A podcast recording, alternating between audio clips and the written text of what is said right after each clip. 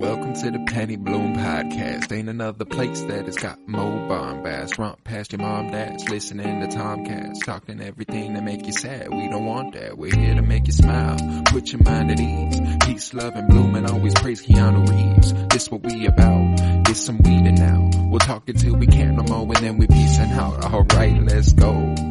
Penny Bloom Podcast.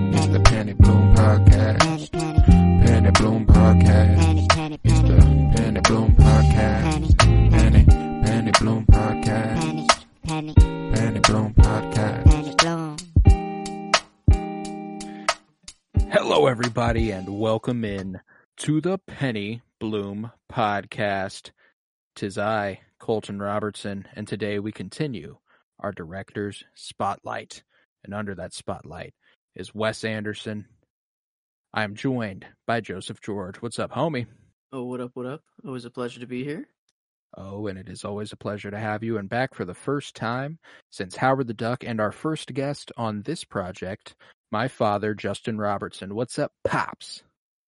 Hello, gentlemen. Hello, hello. It's good to have you because we're Mhm. talking Bottle Rocket today. Mhm. Bottle Rocket.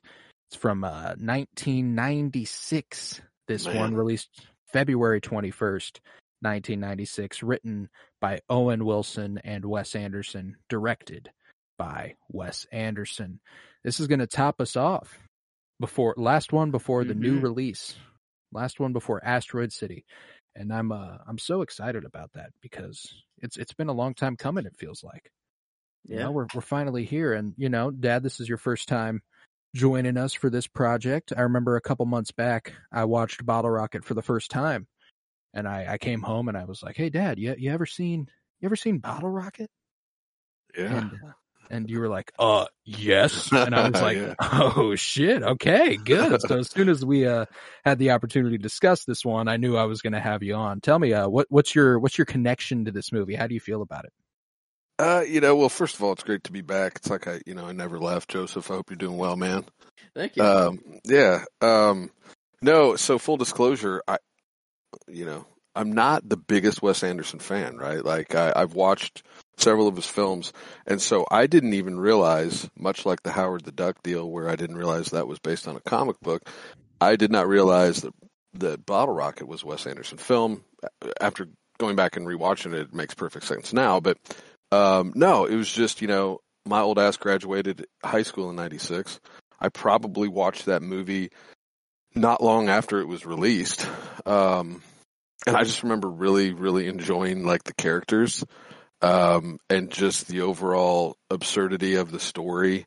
Um, and it, it always kind of resonated me with me like the, like it's just a, a classic underdog. Like you just, and, and a little bit of, um, being out over your skis in terms of skill level. Like the dude thought he was capable of things that he obviously wasn't.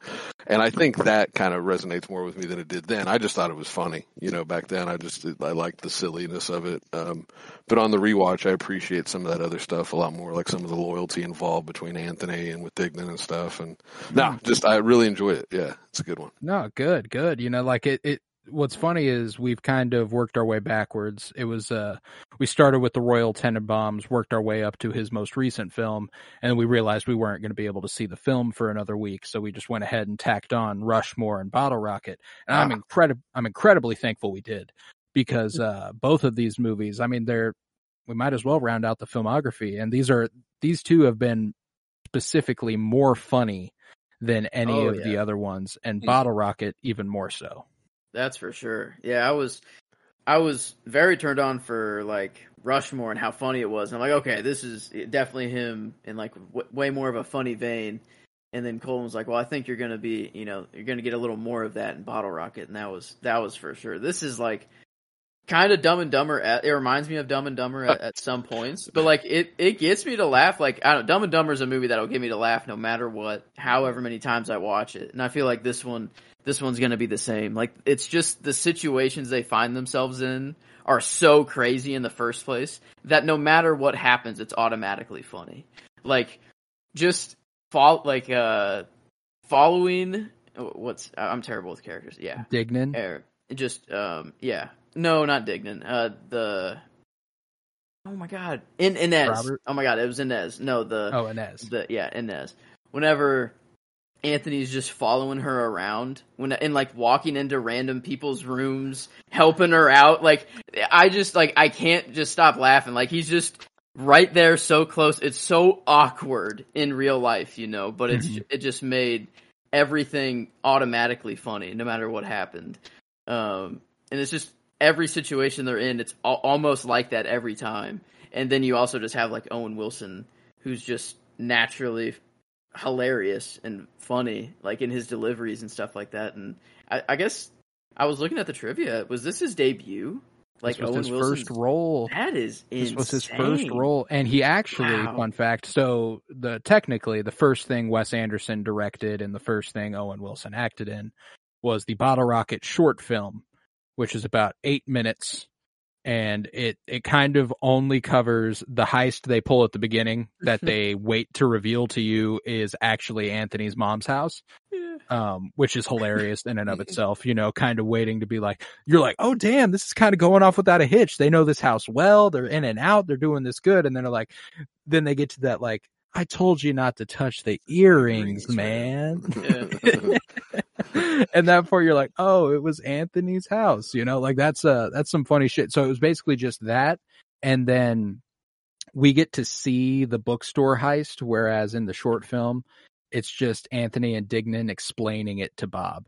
They're like, yeah, so I walked up to the door and I was like, oh, I can't find my, I can't find, I think I left my wallet in here. Da, da, da. And then, and then Dignan was just on him immediately. He was scared shitless, you know, and they're like embellishing the shit out of it, which is hilarious. And then you see what actually happens. He's like, yeah, you know, and then they were like, they got all these, these tiny bags. We didn't have a big enough bag. It was so like, so like they just like explained that instead of showing us what happened in the short film, which was hilarious. So to see Mhm. that expanded on and because I ended up watching the short film uh, after I'd seen the movie three three times at least, and uh, I was it was just so funny to go back and see how a filmmaker as talented as Wes Anderson can benefit from you, you know money, a budget. Um Mm.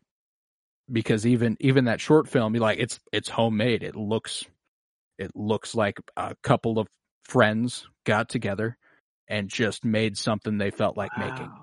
Yeah, Um, the budget five million for this, which Damn. probably a lot going to like. I mean, I don't know how much actors get paid, like oh, like on a debut, you know. I guess, but like, it really not much was needed. Like I, I'd say, like, pro- and a lot of the budget was maybe paying the Locations, motel that they stayed at, Yeah. and like buying the little fireworks at the fireworks stand, uh, you know, that they shot off. That that was just that might be. I think that might be my favorite shot. Yeah, I think that is what I put in there. Whenever Dignan is like, you, you could tell he kind of had a thing for Inez too, but then Anthony, you know, just took over, and he was just kind of like in in like in the you know down that they're officially like going going steady, and he's out just in the field, just like shooting Yeah, off fireworks, himself. you know, just like Yeah. yeah. just all by himself out there. And uh, there, I think it was it was like just a really wide shot, um, Mhm. and it was just him like him just shooting off when he like lights the Alright. firecracker and lets it burn quite a ways down and then he like tosses it at the last second and like Yeah. freezes in that pose for a second i i love that shit and actually it's interesting that you you say that dignan kind of had a thing for her too because that's something that i didn't even uh that, that hadn't even occurred to me i'd always viewed that more as uh him being disappointed that anthony's like Oh. growing beyond him he's like all he needed was anthony but anthony wants more than dignan um that could that that could be it, and he's just mad that he's not focused on on the mission. You know, he's n- he's Hmm. not on. You Yeah. know, all the all the time. He's got to be. the on mission's all the falling time. apart around him. He's Yeah. like, God damn, guys, this is not at all how I thought I feel like there was go." something there though. I think he. I think he had like a thing for. Oh, he, little bit, certainly an I think. attraction. Inez is Yeah. a is a lovely woman, but uh, Hmm. But uh, shot wise, Dad, how you- what what ended up being your favorite shot since Joe went on his there? Um, I, I think my favorite. It's it's relatively quick, but it's um, it's when Anthony is playing ping pong against uh, Mr. Henry James Caan, and it's R.I.P.. just a big yeah RP big studio like apartment, all white walls and pillars and windows, and Dignan is kind of looking on in his full you know just full yellow jumpsuit. um, that's probably I don't know why. Just aesthetically, like seeing them play ping pong back and forth and was just a the cool shot. studio too. Yeah, it was The just I liked the was- shot. You could just Yeah. tell it was a bunch of stolen, just like hodgepodge of stolen Yeah. things that were all cool that they just put up in their party room. Yeah, what even like was that just their headquarters or like Yeah, I think think so. the- And like all the shots that were there were cool because there was Yeah. another where they were like there was a party later there and they're all sitting on an orange couch. It was just the vibe of Mhm. it was was kind of cool. I don't know. And you going back to the budget, like I don't know what James Caan could have demanded in 1996, but I mean that's a name. You know what I mean? I wonder how they even. I wonder. I'd love to know what the backstory is. I don't know if either one of you guys know, like how they. I got to think that those guys putting that film together, you know, even though James Caan was well removed from a lot of his, you know, larger roles that he's critically acclaimed for. I mean, I still got to think that was a pretty big get, you know, and um, Oh yeah, I mean he was in Godfather right, 22 years early 24 years earlier like it, it was and i know that's 24 years removed from the godfather and stuff but still james Caan, man like that's Exactly. uh and that's kind of what makes me think that like it was kind of a snowball effect and i'm sure a big chunk of whatever that five million dollar budget was i bet james Caan got a got a healthy portion hmm uh, a, a big old slice of that. But uh, you know, because I'd, I'd assume this is kind of the snowball that leads him to be like uh, Bill Murray and Rushmore, and then Gene Hackman and Right. Royal Tenenbaums, and to keep like James. Caan is the. I, I always point to this in every single movie we cover because there's always a character like this, an actor that you know, like in Star Wars 1977, Alec Guinness and Peter Cushing are like they're movie stars at that time. They they've been at it for 25 years plus by the time uh Star Wars 1977 comes around. And James Caan is kind of that to Bottle Rocket, you know. Nobody knows Owen Wilson, nobody knows Luke Wilson. It's Wes Anderson's first feature. But this movie's got James Caan, you know. Uh and that Right. didn't help it at the box office. Um this movie did uh did not financially succeed. Um, in fact, it failed so badly that Owen Wilson thought about joining the Marines. I saw that. Yeah. Oh my gosh, Yeah, he thought his acting career was over. He's like, well, Well, he didn't time even he the didn't even plan on starring in this. He only planned on writing it, and then they were just like, you know what, you were good in Ah. the short film. Let's go. You you know that character, roll with it. wow, that's because it it this role just kind of does feel like him, like all Mhm. like, and it that's crazy knowing that that's that's his first, but it just felt like he had all of his quirkiness and, and stuff to yeah. him. Yeah, already. I guess. I mean, that's that's probably just because he shows through in every character he plays a little bit. Wow, man. Um, yeah, his But- comedic uh, timing and, and just some of his cadence, you can totally see it. Yeah, with it being his first film. So to your point, uh, Joseph, yeah, it just seems like that's part part him, right? I mean, but it it certainly resonated. Like he, it- you know, you can see a lot of like oh, I can't remember his character, like even like the Wedding Crashers. I mean, it's just a lot of a lot of his comedy, like his delivery, just Mm. has not changed a lot. You know, yeah, that exasperation to like, oh, come Oh, on, man. yeah. You know what are we doing? Yeah, whatever. Uh, I love them all sitting on the. It, was it? I think it was in yeah Bob's house. There, it was after they got the gun. You know, the gun's on the table and he's mapping everything out, and and Bob's just like constantly picking it up. It's like, don't play with the gun. Come on, man, just put the gun down. And then like, and then it, you know, Anthony starts picking it up too, looking at it, but Ding doesn't yell at him. He puts it back down. Bob touches it for another second, and like, oh, just yeah. Owen Wilson was, I don't know, that's it's Owen Wilson and uh and Luke Wilson. That's for sure getting my my character and performance. I just I don't know. I'm going like back and forth of who to give give the performance to because I really really liked Owen Wilson, but I, I just think Luke Wilson had a little more to his performance in the movie. I re- I, I really Mhm. liked Anthony um a lot in this one. I, I think it was mainly for like just him and Inez, like their storyline. I really like like that was just a really good part of the movie that that I liked and I liked just seeing them the together. for me. um Uh, no, I get that though. I actually I flipped it, which is something we've been Yeah. wanting to do lately. Um, mhm. where I go with a character and a performance, and whatever I took for the performance, you take for character, and vice versa. Mhm. Uh, yeah, I went with Owen Wilson as Dignan for the performance simply because it's, uh, you know, I'm thankful nobody else played Dignan. There's, there's Yeah. nobody, there's literally no one else that I think could have made that character what it was. Whereas, you know, I don't feel Luke Wilson is necessarily interchangeable, but I feel like his role is much more achievable to the common Yeah. man. That's Uh, true. and it is hilarious thinking about how this was Owen Wilson's first role, and he wasn't even thinking about like initially wasn't even planning on acting in it. Luke Wilson was. Luke Wilson was going to be the actor. Owen Wilson was going to be the writer, and now Owen Wilson Mhm. is the m- most famous of the family, uh, kind of undoubtedly. Luke Wilson's had a great career, but uh, Owen Wilson has had an unquestionable career. You know, uh, Yeah, and, and they're not uh, even the only two. Uh, they're not even the only two Wilsons in this one. Uh, Future Man. Future Man, shout out Future Man, yeah. That's their older brother. Wow, He just got the whole family together for this Mhm. one. Wes was like, "Yeah, just get on in here." Just And that's why Why it's so insane to me Yeah. that this movie, like, this was, it feels like a group of friends. Like, the fact that this has a $5 million budget is fucking crazy. yeah, You know, like, it really is just like the spots they filmed in, the, the they had to rent out a country Caan. club. Maybe Yeah. that was a big part. Yeah, they, they were in a country club, had to rent that out.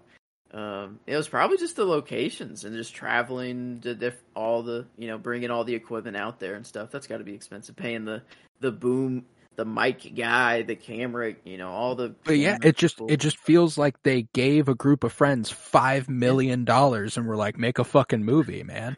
You know, like Yeah. that's uh You that's think incredible. they really stayed in that motel out there just while they were shooting? They were like, Almost certainly. yeah, just Might as well. actually lived in it. Yeah. Um. huh. that hotel act or that motel actually has an annual celebration uh Oh, commemorating yeah, Bottle real. Rocket. Oh, do they really? That's outstanding. That's really. I wonder if they have like a fireworks show out in that. Field. They probably do. Yeah. like a firework tent. That I, that's got to. I don't know.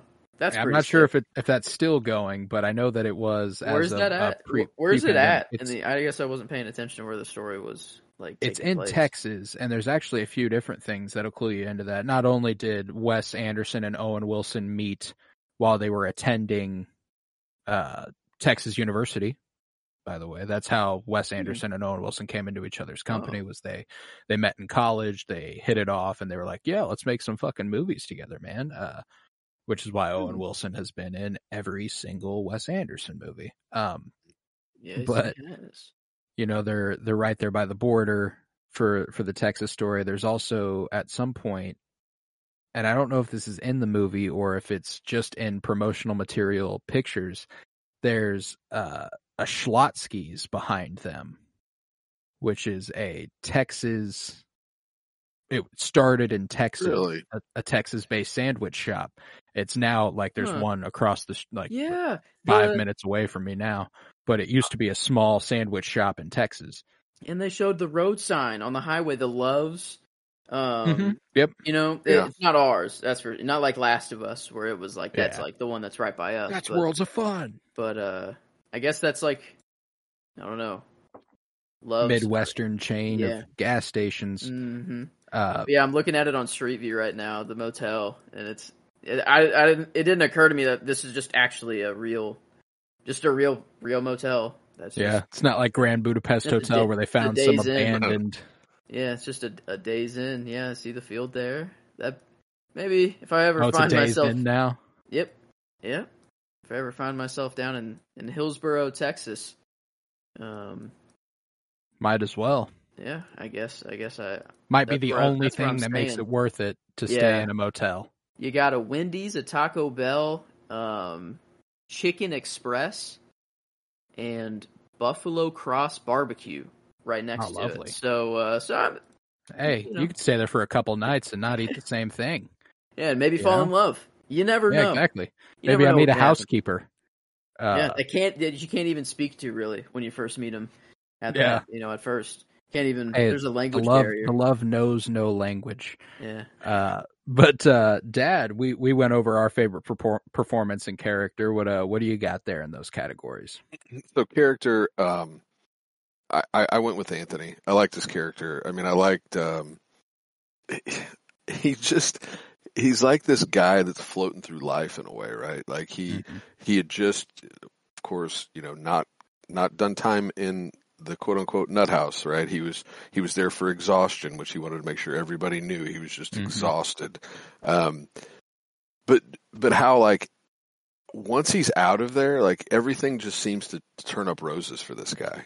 You Mhm. know, and and I think like why I like his character so much is because he's like the antithesis of Dignan in a way. Like he he just takes things as they come and he's not too high, he's not too low. He's just kind of a chill uh guy that just everything falls his way most of the time, you know what I mean? And um I liked his loyalty. You know, he he was smarter than Dignan and he knew it, you know, but he'd let Dignan have his glory. You know, I know there's a part towards the end that's you know one of my one of my favorite uh scenes where he's basically telling him, "Hey, the only way I'm doing this is, you know, if one, Dignan's in charge, and and two, Bob can be a part of it, and three, you know, give me one of those jumpsuits." Like, Gotta give So- me one of those jumpsuits. yeah, exactly. So he plays it right. I don't know. I just like his character a lot. And then, I mean, as far as the performance, though, I mean, Dignan is his performance is nobody does.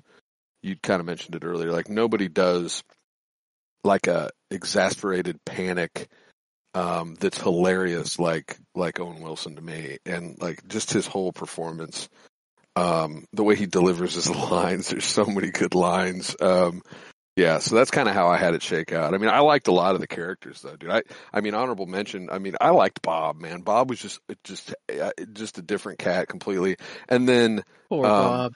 Poor Bob, yeah. And then Kumar, you know, Kumar, who's not introduced. He's not a main character, but he's really impactful um, in the heist scene late in the in the movie. Uh, I don't know. Yeah. Oh man. I oh man. I blew it. Yeah. Like Yeah, it's just. I blew it, man. I I blew Blew it it from the. Royal Tenenbaums. Yeah, they're like another. yeah, same West guys in the. Royal Tenenbaums. Yeah, Yeah. he- This was actually Kumar's, uh, the guy who plays Kumar, his debut acting role as well. Yeah, He'd never Oh, wow. acted prior. Uh. Kumar Pallana. Uh, Yeah. But uh, yeah, no, I I'm with you 100%. Anthony was also my favorite character for all the reasons you said. I think that he's just a real roll with it, go with the punches, just kind of like you know, whatever, man. I've I've I've served my time kind of, you know, I'm tired of you know, I'm just gonna let things happen and really just go with the flow. And I, I respect the shit out. I love the way he he, he never you know, he lets Dignan know whenever he's out of line a little bit, but most of the time it's just Dignan being Dignan, man. And he's like, all right, man, you know what? I love you for that, dog. And I appreciate that. You know, I think that's such a, it's such a, he's a good dude. You know, he's just a good guy. And uh, that's, that's ultimately why I went with Anthony for my favorite character as well. Um, I almost had one of my lines was almost one from Anthony after we like Owen I guess Dignan pulls up on that little mini bike and convince you know trying to convince him to to come in. And and then but Anthony he he knows it's wrong. And he's like he just got through explaining like I have like three jobs now and I'm even coaching like a a little soccer Yeah. team. But then he's just like god damn it. You know he just like god damn it I'm in. You know like I just I loved I love that delivery from it. It was kind of like the, you know, like you son of a bitch, I'm in. Like from, Yeah. Know, like you kinda son of a bitch. just I'm just in. that moment, but um, was almost my line, but but not quite. Um, I, I'm between two, and it was just I love. You're right. Like Dignan just had so many great lines, and every delivery, like just delivered them all perfectly, as Owen Wilson just does. But I loved whenever they got back to Bob's house. I think it was after they got robbed, maybe. Um, and then I forgot what the situation was, but it escalates and they start arguing, and Dignan just just yells "backyard right now," you know, or, or like he just uh, he, he just had enough, and he's like, "All right, we we got to get to the backyard." But I just it's just more the delivery of the Yeah. line whenever he, like he gets there. It's not no, actually what he's saying is funny, but man, that's a great one. That comes after the scene we were just talking about whenever uh, Anthony's like three conditions, this, this, this, and they're going to get Bob back in the crew. Oh, okay, so it is Uh, right. Okay, right after yeah. that. it's right. It's right there. Backyard now. You know, it, Bob's like, I'm not looking for an apology, man. It's every, oh, this guy, he's not looking for an apology. Okay. Okay. Backyard now, you know, fucking incredible. So good. Yeah, there were uh, there were a few Bob lines that I was so close to going with because he was uh he was a hilarious entity in this movie. Whenever they're in the car and Anthony Bob is in the driver's seat, Dignan's in the passenger, and Anthony's in the back. Bob goes, I think I know what you've been going through, man, because I've been going through some heavy shit myself. If you feel alone, like nobody in the world cares, and nobody in the world, nobody in the fucking world gives a shit, then I'm here, man. I'm ready to listen, man. If you want, I'll even open up first. I mean, my brother, that's a shit situation, you know? I mean, he beats the crap out of me all the time. This is a 26 year old man talking about his brother beating his ass, which is just so funny to me. Which is, you know, it's a real problem for him. I'm, It was uh, you one know. leaf, man. It's one leaf in the pool. You know, like come on. But Yeah, all in the background, you hear him getting his ass beat while Yeah. they're talking to th- his little sister. and and like yeah, is like obsessed with Anthony. Like you're Yep. like, oh, I, I hear you're a little like why wouldn't you or be? whatever.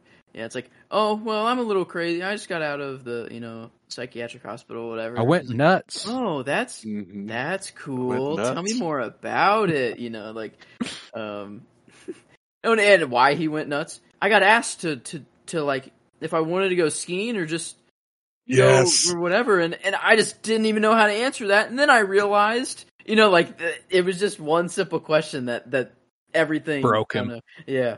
Um. And, and and the the funny part, the really what makes that is the options. The options that he, I can't remember. It was skiing and something else. I'm like, wow, that's real problems, man. Like he had an option. Yeah. Like they were both quality options, you know. And it's just Yeah. like like Wanted to have out a good time, or like it, the other one was maybe like sit out and relax, like fish, or maybe like sit out in the sun, sit on the dock. Yeah, it was either let's chill out, sit on the dock, or go water skiing. It's like I just from there on, I just it was too much. I just Couldn't couldn't be around these people, People. man. I had to. Yeah. Uh, it's funny. I think uh, this actually came out. I think in the same year as the uh, the Big Lebowski because Anthony reminds me a lot of the dude. Oh, no, yeah, a couple couple years prior to the Big Lebowski. Actually, you know, he's got a little bit of that.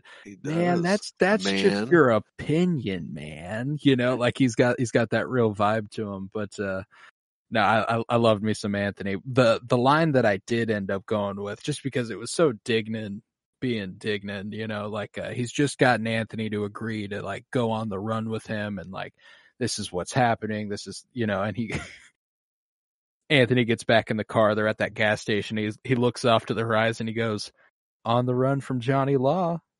It ain't no trip to Cleveland. And I'm like, I don't even know what the fuck that means, man. He just he just has to. He's trying to fill that role so hard. Yeah. of being like Yeah, Mr. he Henry. nailed it. You know, he just Yeah. he wants to be Mr. Henry so bad that he's like he just he has to fill that role somehow. Even in his own private moments, even just sitting with himself, he has to act like that. And it's so fucking funny. On the run from Johnny Law. a no trip to Cleveland. Uh, you know, this movie actually gave us the first iconic Owen Wilson. Wow. You know, this was his first role. So Okay. naturally, if he says wow, it was going to be the first one. It's when, uh, it's when Anthony shows him his drawing of Inez and the horse. You know, he's like, he's like, yeah, check this out, man. I've just been drawing over here. Uh, he and, a good uh, wow.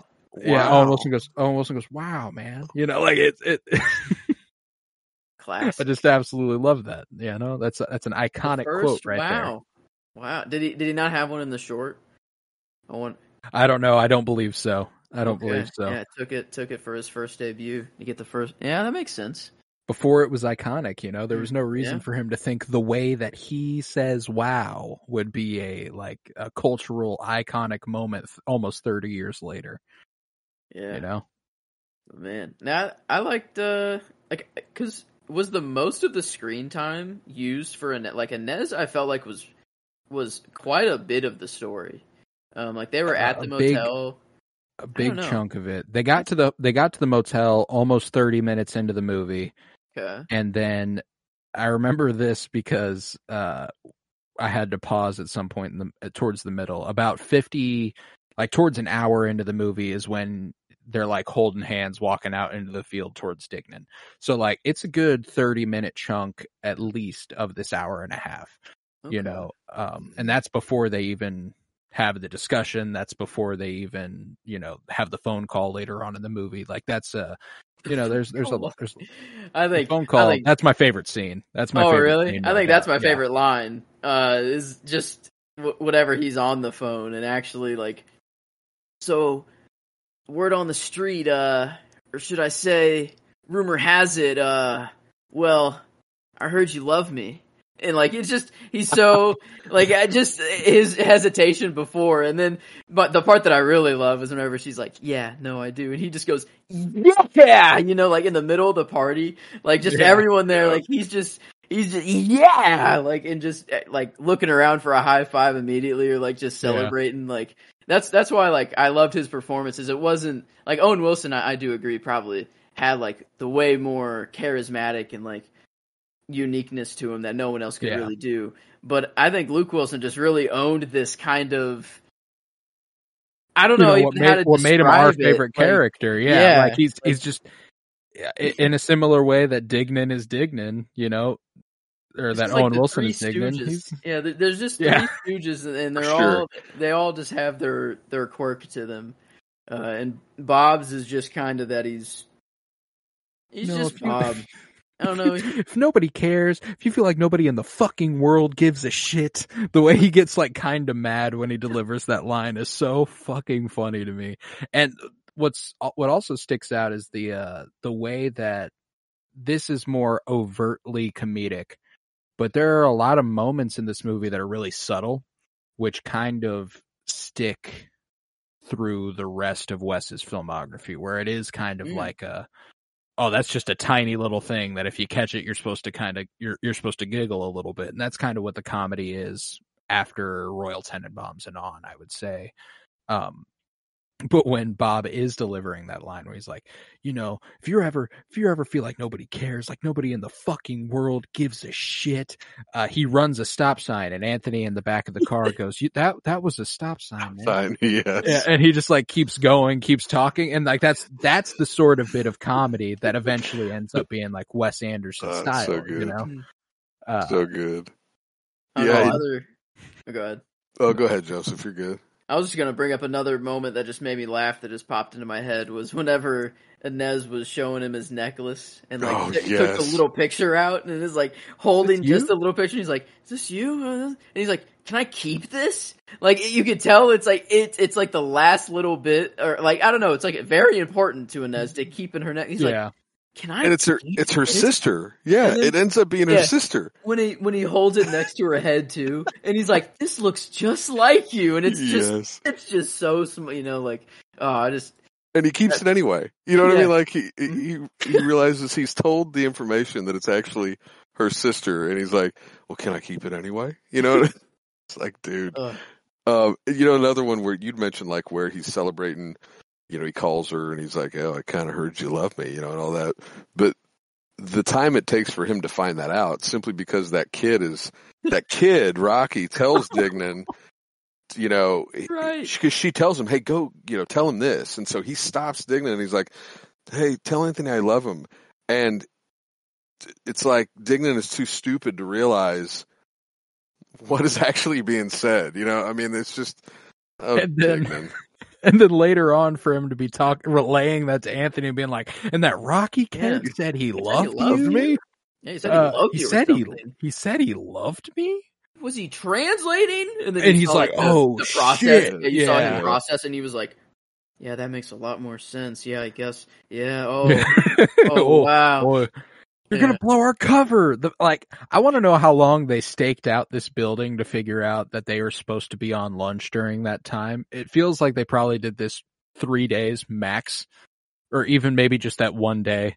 And, And we're like, uh, they were taking notes, I mean, you could just Luke. I mean, Luke. Anthony was just making the flip book the whole time. So like, even whenever they were staking it out, you know. He wasn't paying any attention. Yeah. Yeah, no, they're not even really caring. They're like, yeah, they go on lunch around this time every day. All right, that's that's good enough. we enough. should figure that out. Yeah. we did we did the research. We know, you know, like we we've staked it out. We know exactly wh- how it's gonna go, and he's so confident in his plans, you know, and so over like over the top. Even for the bookstore, like they needed explosives or something. Like he right, he wanted like like dynamite or something for the bookstore.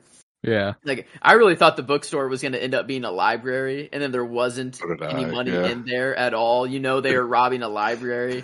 Um, but uh, I don't know. I think the the tiny bags and like they needed they needed some money, you know, so they could have a score and go out and like Eighty three dollars, man. like- That's not a bad haul. Oh, It- just the the heists, all of them, like they're you know leading, culminating to the to the you know the big heist at the end.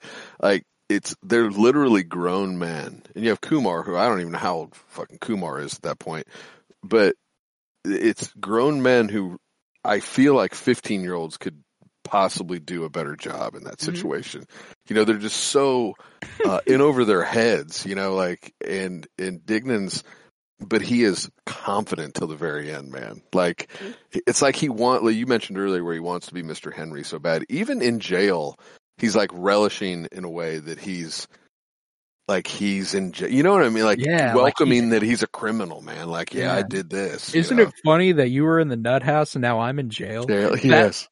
That little line, that was another contender for me. I was like, So you guys He's gotta like, "All take the card in thirty seconds. You know, at, at this time, no matter Yeah. go, what. Did go, get- go, Go, go, go. go. Got it. And they're like panicking. They're like looking Yeah. around like, oh shit, what do we have to do? Cause they're like, I know they're not going to, but they're like down, like, if Dignan means it, I think they were gonna fucking try, you know? Like, Yeah, they were gonna find a way or something.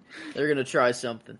Yeah, and, and belt buckles and stuff. Yeah, that- Yeah. that- in prison, man. That, yeah, and that was like the first time he showed like a sense of humor in a way, right? Like he tricked him. He, he and yeah, he kind of laughed it off and everything. And I just felt like he was so serious the entire film that it was like, okay, he's got a little bit of sense of humor in there, you know, well, he's, he's self-aware, that, which is something you didn't really pick up from him at all. Like for he, sure. he knows exactly the way he's acting. And so Mhm. whenever he puts that on at the end and they're, they're like panicking, he's like, got your ass, you know, like you, you thought, you thought I was still on my bullshit, you know, but, uh, he, the way he shows like a- a bit of growth at the end of this movie is one of the, you know, it's one of the reasons that I could see Dignan being a favorite character, you know, whenever he takes the fall and he decides to run back and they're, they won't catch me because I'm fucking, Fucking innocent. innocent. Yeah, that's a good line. Yeah. Yeah. They'll Yeah. never catch me, man, because I'm fucking innocent. I know. It could also be he was he. I think he wanted to be in jail a little bit. A little bit. He he wanted to get caught, and he he knew that he was bad. Like maybe he really thought that he was good at what he did. I don't know. Um, because there is a line in there where where he's talking to Anthony, and he's like, you know, don't you think it would have been on? Don't you think I would have been uh having a grand old time down in Arizona with beautiful ladies in a nut house, you know, or whatever? Like he was like, don't you think I would have wanted something like that? Yeah, it's whenever they're out uh, in the lemon and it breaks down, and they Hmm. kind of have their their fight or whatever. And he's like, don't you think I would have wanted something like that? Um, and then And Anthony's that that scene, that scene with the lemon too. I mean, so he's pushing. I mean, the car's trashed. You're not going to fix the car, dude. Like, and that might be the line for me when he's like, and I had to, I had to type it out here. What a lemon! I don't know, man. One minute it's running like a top, the next minute it's broken down on the side of the road, and I can't fix a car like this because I don't have the tools to do it, man. And even if I did have the tools, I can't promise that I'd know how to fix a car like that. That's amazing to me. Like That's- that whole yeah. spiel of just desperate panic and talking himself in circles about whether he can fix the car or not, knowing that he can't anyway, is probably that's up there on my lines. There were so many good lines, by the way. Like there were just so many good ones, but that that's a pretty good one, I think. Um, No, that is that's a great does one. Dignan remind you of any of our in real life friends? Like, Uh, uh, straight off the top of my head, yeah, Trenton okay, I was thinking more Mike. Um, like, reminds me of Mike too. how- Yeah, well, I don't know, Mike, kind of a, a combination of both. I see, I, I see Trenton now though too. Okay, I, I was just curious, just if who was the no, Like, my, I see Mike more in Luke or in, in Luke. Okay, and maybe- Anthony. yeah, yeah. Uh, okay, that I see that now. Yeah, Luke, Mike is definitely way more Anthony. That's okay. Because I mean, No, like true. it's it's something that Dignan does is he he says objectively wrong things so confidently, which is an aspect that which I, is which is Trent Moore. Oh no shit. Good call. It Says I'm not even- outwardly wrong things confidently. That could not have Confidently. summed summed him and up. things that things that he even probably knows are wrong. Yeah, you know, yeah. like That's a good point. And once he says it and he knows it's wrong afterwards, he still has to defend and Mhm. act like it. You know, yeah, no, okay, that's, like that that's scene the- that my the line that my dad just said, you know, like uh oh man, this thing's a piece of shit, you know, and I don't have the tools to fix a car like this. And even if I did, I can't promise that I could fix a car like that, man. Like I could I could see that whole thing coming out of Trenton's mouth. And uh for the listeners, Trenton joined us for the Thor Love and Thunder podcast, and I don't think he's been on another episode since. Yeah.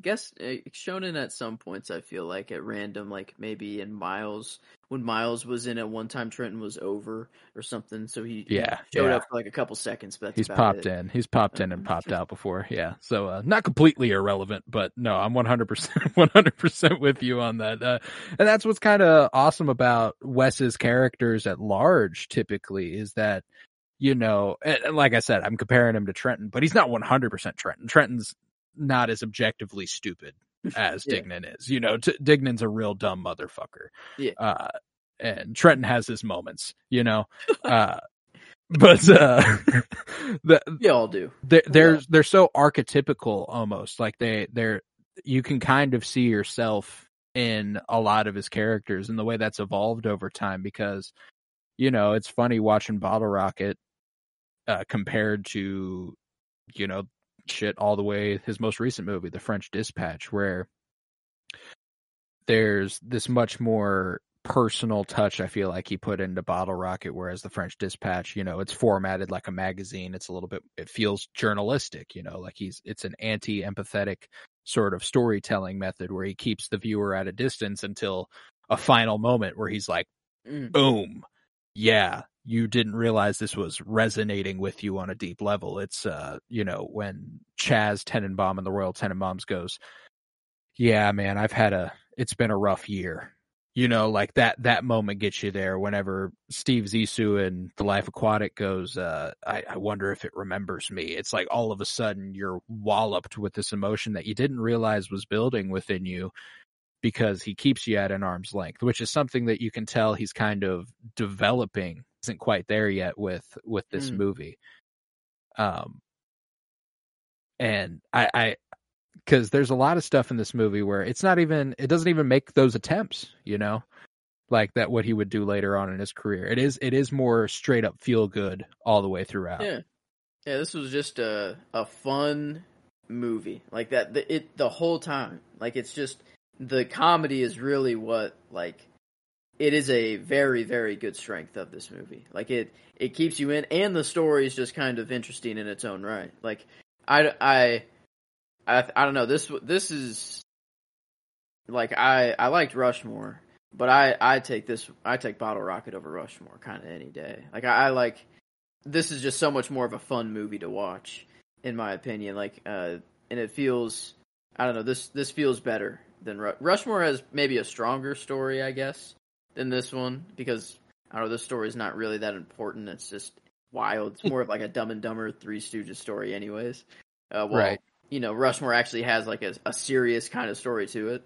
yeah it has Um, a serious streak yeah, but no i'm with you though I, I i this one does make for easier casual viewing i think you Mm. know it is it is easier to just throw on and like because shit you know i've i've watched this movie probably three times all the way through uh just since since i watched it for the first time but the last two days in anticipation of this podcast i just throw it on in the background while i'm doing other shit Yeah. you know because it, it it isn't any it's not a difficult movie to remember you know it is very simple it is very straightforward it's just you know these three dudes they're trying to they're trying to get their money they're trying to get their bag Mhm. any way they know how and get by you know uh an hour thirty as well. Very Oh yeah, very short friendly. and sweet. Yeah, Yep. very very easy to throw And on. that's And, what like, this, he, that's what he does so freaking well, Yeah. man. They're like the combined runtime of the what uh, eleven movies we've covered now has got to be.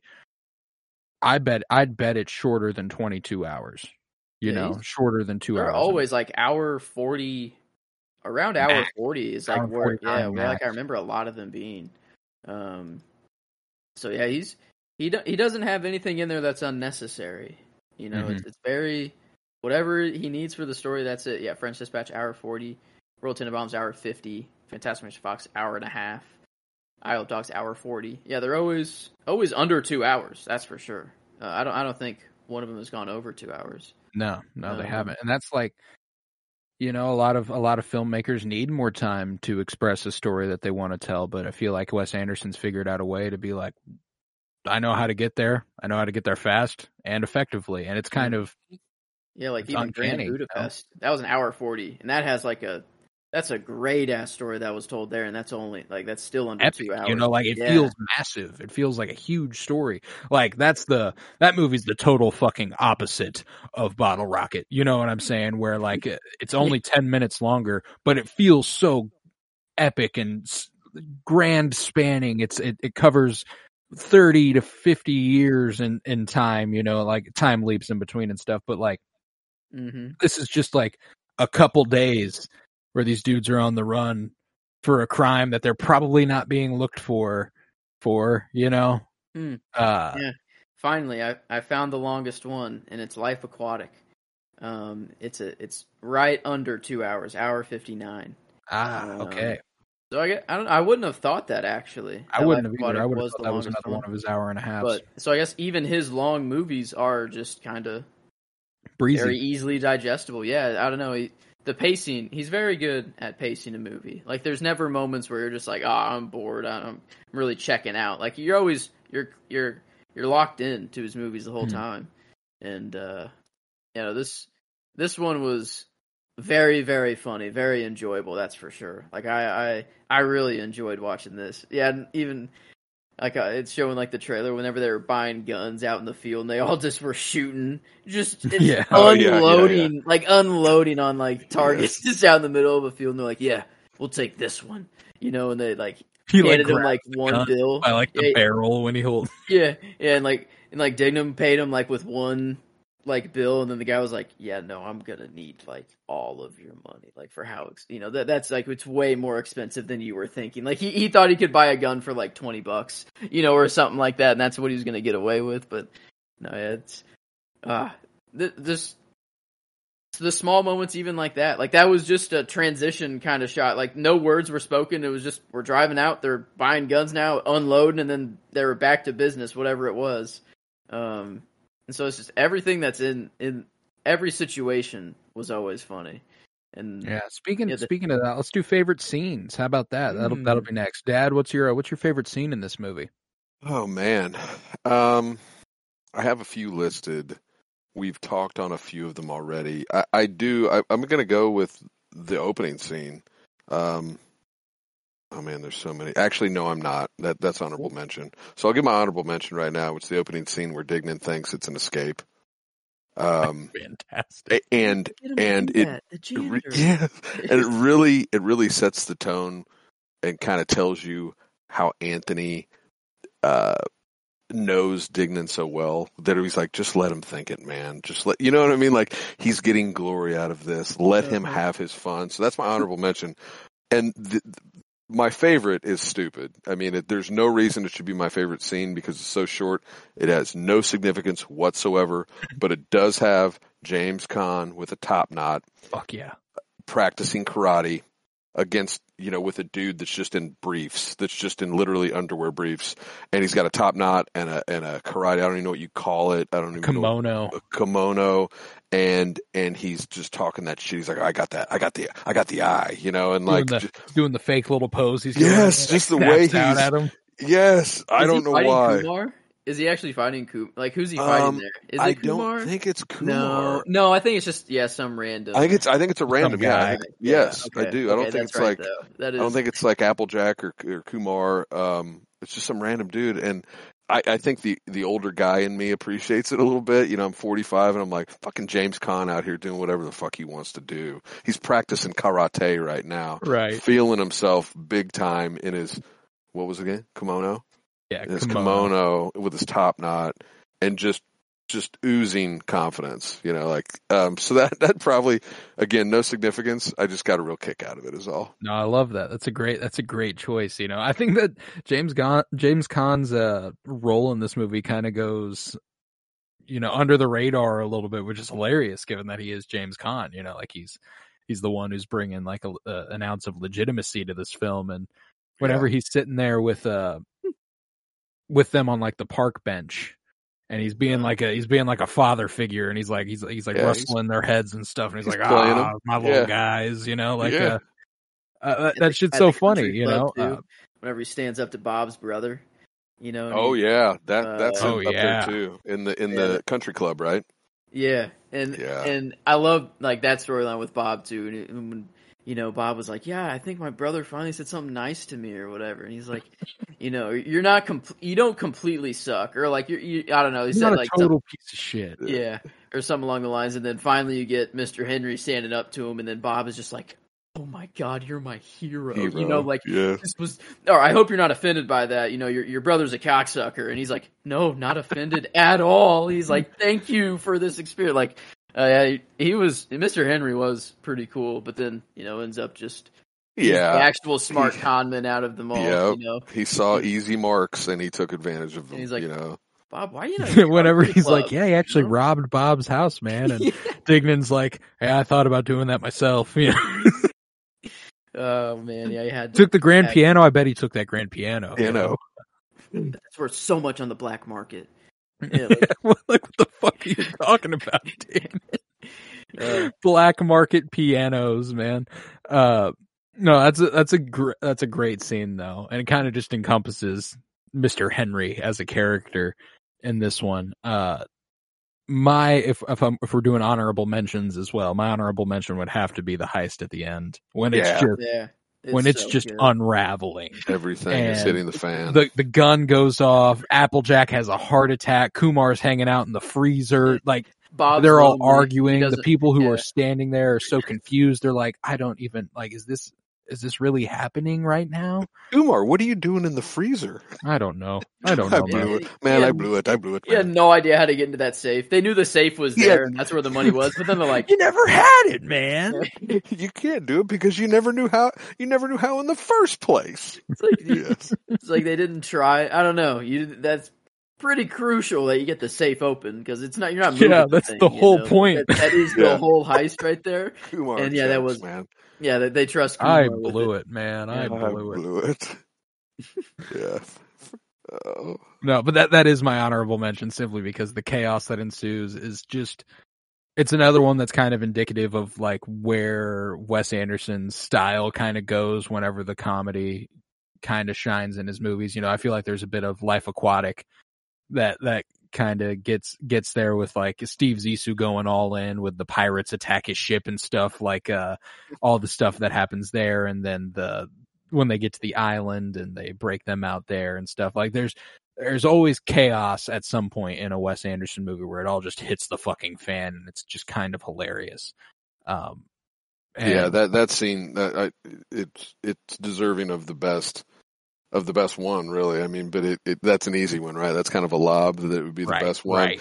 And when it's just hitting the fan like that, another great line where it the way he starts that, where he's like, "Forget it, then, forget it, just forget it, man. You can't do it because you never knew how in the first place." Like it's just Yeah, it's that panic, that desperation that I kept talking about. Like, it's just he's at his wits' end. I mean, and look at the crew he's walking in there with. Like, it's just fucking comedic. Like the guys that he chose to go into whatever whatever that facility is and decide to try to rob is is amazing. But What even is the, do the you- fact that he had like uh when Mr. Henry was like, "You sure you don't want me to come with you on this one, man?" I'd, and he's like, "No, I'd like to. I'd like to handle this one myself, sir." And he's like, "You know what? That's why I like you, kid." Like that whole thing. And then he's walking up in there. He's leaving his best man as a lookout out there with Anthony. You know, that's who you need in there with you. And I know he eventually comes inside, but that's because shit's already hit the fan and stuff's going in a way they didn't anticipate. Bob's not reporting in. He's like, man, you got to come down here, man. I'm, I'm fucking tired. do you do you all remember their call signs? What did they Oh, call? What that was pretty good. I yeah. can't remember. I I brought it up. I can't remember, but it was even that shit was funny. You know, like um, it, when when Anthony ends up losing his post and he goes down there and they're just trying to find each other. It's just everything about it's it's just it's just a disaster from start to start to finish. because Anthony, I think it's Anthony who's like over the comms at first. He's like, Yeah, I don't really know about this. I don't. I don't think I really want to do this. As he's just like, Bob is like, Bob's like, yeah, me too, man. And I'm just Yes. here. I'm all lonely. Like I'm all alone. I don't like this. I'm gonna. Can I come up to the roof with you? You know. yes, And then that's just so when his good. Walkie doesn't stop, or probably just because he turned it off and he was just headed to the roof. You know, he was like, just screw this, man. I, I'm just. You know, it's probably why I don't know. Like, do you think his walkie actually broke, or he just like Yeah, I don't know. There's he actually turned it off? You know, I don't know. like, yeah, He had Bob- enough. a little Yeah. bit of a self sabotage thing Bob's got going on there. Uh, So then, No. if that was your honorable mention, what's your what's your top one then? my actual favorite scene is when everything comes together for Anthony and Inez. I absolutely loved that. Uh, whenever he's on the phone with Yeah, her That's a good one. and uh it's it's it was Joe's line, you know, whenever he's like he's calling everybody at the motel, you know, he works through every single person who Mhm. works there.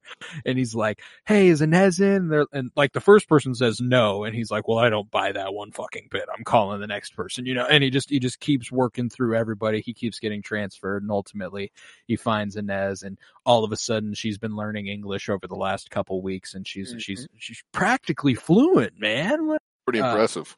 Yeah, and uh, yes, you're English. You're Yes. whoa. He, he doesn't realize it at first, but then like after she's just been talking a little, he's like, wait a minute, wow. yeah, Yeah, Like and just just that whole thing. He's like, so word on the street, you know, or should I say rumor has it? Uh, you know, like they say Yeah. you love me. he knows the yeah. He's like he already knows. You know, He's He- somehow like so confident, but Yeah. also so nervous at the same time that it makes it just like a perfect essence of what Luke Wilson's bringing in that moment. And whenever, you know, there's ah, there's so many great moments with Inez and Anthony. You know, like that really is my favorite little my favorite storyline in this movie. You know, from Mm. the from the moment they're walking around the ho- the motel together and. She's like, stay out here, and he just walks right on Walks it right in, anyway yeah. and fluffs pillows, and they're like, That's my- uh, and that's he's my like, hello. I I don't know. I I was just it was so funny to me. Like and that that's why Anthony ended up being like or um Anthony ended up being my character was for this scene was just how he just kept hit just immediately attached to Inez and then and he's just, just talking to her the whole time. He's followed he's like, her everywhere. Yeah, And she no just lets him. Where she Yeah. went. and that's the thing. You, you expect Inez to be like, okay, man, like I need to do my fucking job. no, but she's just. You know, just But then whenever you see his like hand on the cart pushing it with her and, and he and she like smiles up at him and you're like, "Oh, it's cute. It's all cute." Cuz you know, in a mod in a modern climate, it, it does feel like you're kind of viewing this like, "Oh no, he might be coming on a little strong, you know?" And then uh but you know, it's it's just not how this movie's playing out and I adore that. I thought that was cute as fuck. two actual people, like normal people that are in their room, they see Anthony walking and they're just like, "Wait, are you Oh yeah, if that's me, I'm like, bro, what, what the fuck are you doing? you Just- work here?" yeah. And they're just yeah, he's and An- Anthony just goes like, "Oh hey, how you doing?" You know, or whatever, as and he just continues to straighten out their stuff or whatever. Yeah, and just another example how that dude just float. He's just floating through his life at that uh, during the course of this movie, and just coming up aces, man. Like just, you know, he just approached her awkwardly. He was he was in the pool, right, and he was like up against the edge of the pool when he, you know, first lays eyes on her. Then he just decides he's gonna he's gonna, you know, uh, chase her a little bit, and it ends up working perfectly for the guy. Yeah, whenever he's like, uh, I saw you down by the pool, right? Yeah. You know, like that was, I love the way that he just keeps me. talking and she can't understand Yes. the word he's saying. You know, whenever she's like cleaning their room and he's like, he's like, yeah, Dignan and Bob are like that. I don't, I think it's rude, man. I don't, I don't like it. You know, it's just not cool. Uh, and she's, she's just like nodding along, like, you know what? You seem like a nice guy. Uh, whenever they're in the pool later and he's like, your skin is like silk. And she's like, what, uh, what is silk? And, uh, he's Yeah. like, silk, you know, soft, sandpaper, silk. And he like, you know, I thought that was, thought that shit was Yeah, like adorable. You know, there's just a lot of really cute stuff with Inez and Yeah. Anthony that I just really loved. Making some pina coladas or some something up in you know in the blender. They were they were they were living it up. Had had a little That party. This looks like a real nice soiree you've got going on here. Yeah, Dignan Uh, at, at at first, but then they're then Anthony's like, "Come on, like just join us, like come on in," you know. Yeah, well, he like looks at, he like walks in and he's like, "Oh shit, sorry, wrong room." And then he looks at the room number and he's like, "No, wait a second, this is my fucking. What is everybody doing in here?" Yeah, Anthony. Hey, hey, Anthony, I got to talk to you, man. This seems like a real nice soiree you've got going on, but I got some shit going on. That my brother's in jail. That whole thing. Whenever he's like, uh, and he just, what? You want me to leave my brother behind? And Anthony goes, no, and Dignan goes, yes. You know, he's like, yes, just do that. You know, like uh, that shit was just so funny, man. I uh, I absolutely loved all the character dynamics, which is another thing you can always, you know, come to with a Wes Anderson movie is every character has their own relationship with someone else that ultimately is very, very either funny or sad or just any any range of emotions you're getting. You know, when it comes to Dignan and Anthony, you got that. You got Anthony and Inez. You even got Dig Dignan to Inez, where he's just got like this kind of like, oh yeah, man, like cool, you know, like yeah, sure, she seems like a good girl for you, man. That seems she seems dope, you know. Uh, I've always liked her, man. She's she's yes, nice. that uh that that whole thing was just incredible. Bob to both of them, like I, Bob is just another another Stole guy the who car, kinda- man. He's like, he didn't steal the car. That's his car. Like, yeah, I- whenever I- he goes. God damn it, Bob stole his car, Yeah. man. yes, and he said Bob stole his car. Yeah. All right, so so you Joseph, you'd asked earlier um, about who's the Dignan in your in your friend group. Mhm. Who's the Bob in your guys' friend group? Uh, actually, it would also be Trenton. the many personalities of Yeah, no, guy- just to, just to- well, and the reason is that like the way Dignan just fucking rags on him the whole fucking time. It reminded me so much of hanging out with like uh, uh Hunter. Hunter Nyquist Oh, is another another Trent, big yeah. time Dignan energy as far as the way he go whenever he goes at Bob. It reminds me of Hunter going at Trenton. Oh, and it's like, great. Yep, that's uh that's them to a T.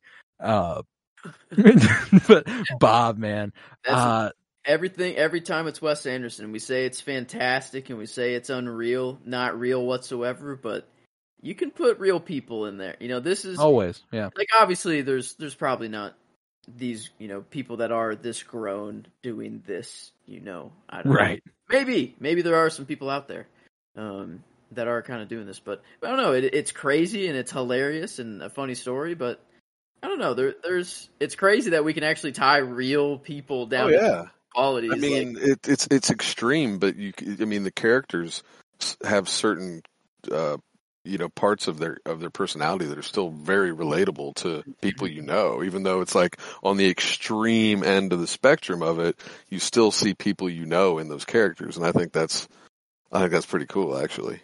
Yeah, there's like this almost like universality to his sort of uh to the to the characters he presents. Where like like I said, I can project one of my friends onto all three of these characters, and I can project myself onto all three of these characters. You know, like that's and that's kind of what makes these awesome is that like you and that's what that's what kind of makes fiction in general awesome is that it kind of presents you with a a wide range of personalities and you kind of realize that you yourself and the people you know are not just one thing, you know, like, uh, and neither are these characters. They present a whole bunch of sides to themselves that you ultimately realize are like, oh, it's just very human in a way that, Mm.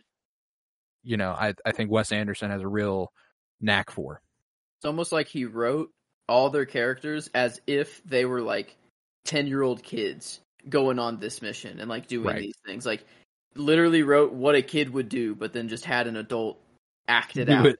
yeah, and maybe even used like certain um, extensions of their own personalities. Like you know, obviously he knew Owen Wilson, right? So maybe, you know, maybe he th- maybe he's thinking, man, I'm gonna write Owen Wilson like he's ten, Well, and there's Uh, also the fact that Owen Wilson did help write this movie. you know? right? uh, I, I wonder how much of that is like uh straight like they've got to know these people you know uh, like they're they're relatively based on real people. And uh because that's just how that's just how writing works typically is no matter no matter what yourself the people you know they bleed into what you are working on.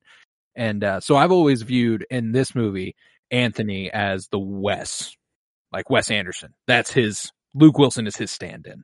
You know, that's that's who he would be in this movie, sort of. And uh but then there's also this element to Dignan where I can see Wes Anderson bleeding through, you know, the control freak who has to have everything exactly exactly the right way and is like, oh well, this is exactly how this has to go and exactly how this has to look.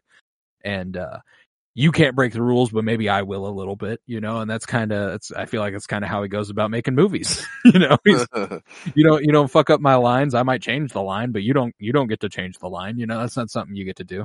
Um, and it, it's just, it's just interesting to see them all kind of bleed through that way because I, I mean, Owen Wilson is just, I have a tough time believing he's not exactly like Dignan in a lot of ways, you know. Hmm. Yeah, no, I it, it I just can't believe, still can't believe that this is his first role. Like that's that's nuts. I even while watching, I just like yeah, th- he's been doing this probably for a little. Like he's obviously younger than I've seen him in like in most things, but I I just assumed like yeah, he seems pretty established, like just in how he mm-hmm. was like in his performance. But Oh, for sure. I mean, you you he didn't come off like a rookie. Like I, you know, I mean, he acted pretty well in that movie. I mean, and incidentally, I don't know if you guys if this is part of the the pod, but do we know like I don't even know how to do on Rotten Tomatoes, how to do, you know what I mean? Do you guys have you guys already looked at that or mm-hmm. something we do. We we actually usually do it with the ratings, but uh, Mhm. according to most of the movies we've covered with Wes Anderson, they all do pretty well. You know, they're never uh, you know, IMDb this one's this one's rocking at a 6.9 out of 10, which Okay. uh in my opinion seems like it might be a tad low.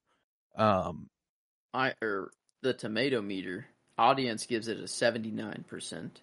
It's like almost eighty percent, which makes sense. A fun movie, fun. Uh, Yeah, and and you guys, I I really appreciate how you guys like are willing to go. I mean, not that this movie's super old, right? I mean, but it, look, you guys are young, you're young guys, and like all these movies you guys review, I appreciate the fact that you guys will go back and like really watch these movies.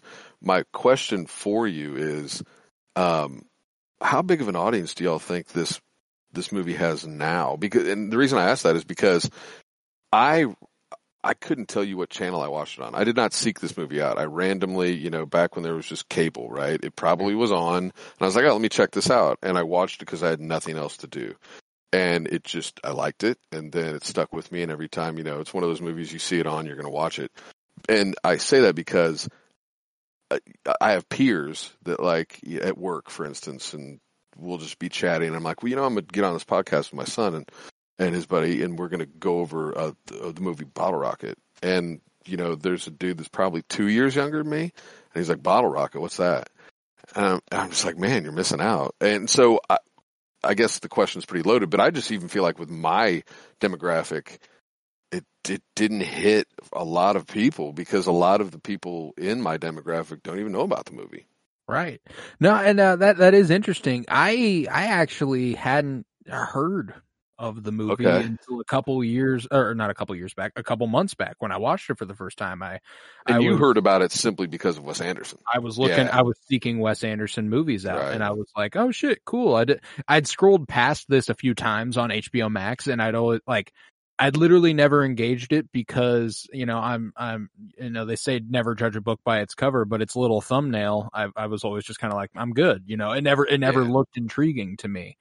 Um, but I did, I, I, like, I don't think I've ever heard this movie come up in conversation Right. you know, with uh with say- Asteroid City coming out, or technically came out uh a week Mm. ago, but we're gonna go see it this Sunday. Um there's been like the premiere was last week and uh I, I follow Letterboxd on like Twitter and Instagram and they always have someone at the carpets and stuff asking, you know, the cast of the movie. What's your favorite what's your favorite Wes Anderson film? You know, because Wes Anderson's a real big deal now with the AI duplication and people trying to mimic his style on TikTok for the the trends and stuff. Um, so Wes Anderson, not only are they in a Wes Anderson movie, he's just a hot topic at the moment. Um, and so they were like, "What's your favorite Wes Anderson movie?" And a couple of them were like Bottle Rocket, you know. And I was Yeah. like, uh, "That's that, no shit. That's that's interesting, you know, because like it- there is something special about it, like this this sort of unrefined nature of it, because Wes Anderson's just not the filmmaker he becomes yet. You know, it is it is very free flowing and loose, and it's not uh it's it's not like a picture perfect every single frame where he's like, oh, well, this is exactly how we're going to shoot this, and we're not going to shoot it at any other angle because this is exactly how I see it in my head. You know, uh, Yeah. like he does with Grand Budapest and stuff later on. But uh, later movies are definitely you have to enjoy that kind of style, or at Mhm. least not let it bother you while you watch it. And some people just can't get over that, and like that's it's fair. Like the movie's not meant for everybody. You know, like some people don't like that in a movie. They'd rather it be that the camera isn't known to be there. It's just another view. You know, whatever. Like I, I guess I get that uh, for some people, but like in a movie Just like an this, added layer for me. yeah, in a movie like this, it is just more of a what p- the large audience, the, the, the majority audience, would view as just a normal movie. Normal movie. Yeah. Um, and it's funny and very enjoyable. And I mean, if you, I think like maybe a lot of people they would go into this rather being like, oh, this is Owen Wilson's debut. I want to Yeah. watch reason instead of like it's a Wes Anderson movie. Like that's really not. Wes isn't a big part of this movie as he is in his other his yeah. other. That's a great point. I'm sure there's a certain audience that is far more interested in going, oh man, I, you know, because Luke Wilson, not as much as Owen Wilson, but they both had pretty good careers, and Owen is still huge. I could Right. see like, oh, I'm gonna go, I'm gonna go check this movie out because it has Owen Wilson and Luke Wilson in it. You know? Yeah. Uh, oh, and the brother, the brother duo there, you know, like it is, it is just automatically intriguing to have, you know, brothers acting opposite each other in in a feature film. Like that's just not something you see a lot. So like it's uh it's automatically got a lot of stuff going for it, and I think that it kind of came at a time where you know we don't get bottle rockets anymore.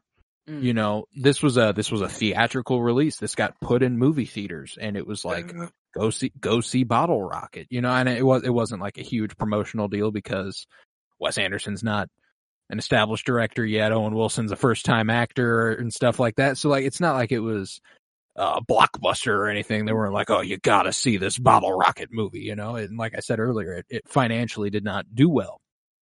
But we don't have the we don't have the landscape anymore for a movie like this to get a wide release. Shit, even Asteroid City, which is getting massive, massive acclaim and is getting massive marketing, was a limited release in its first week.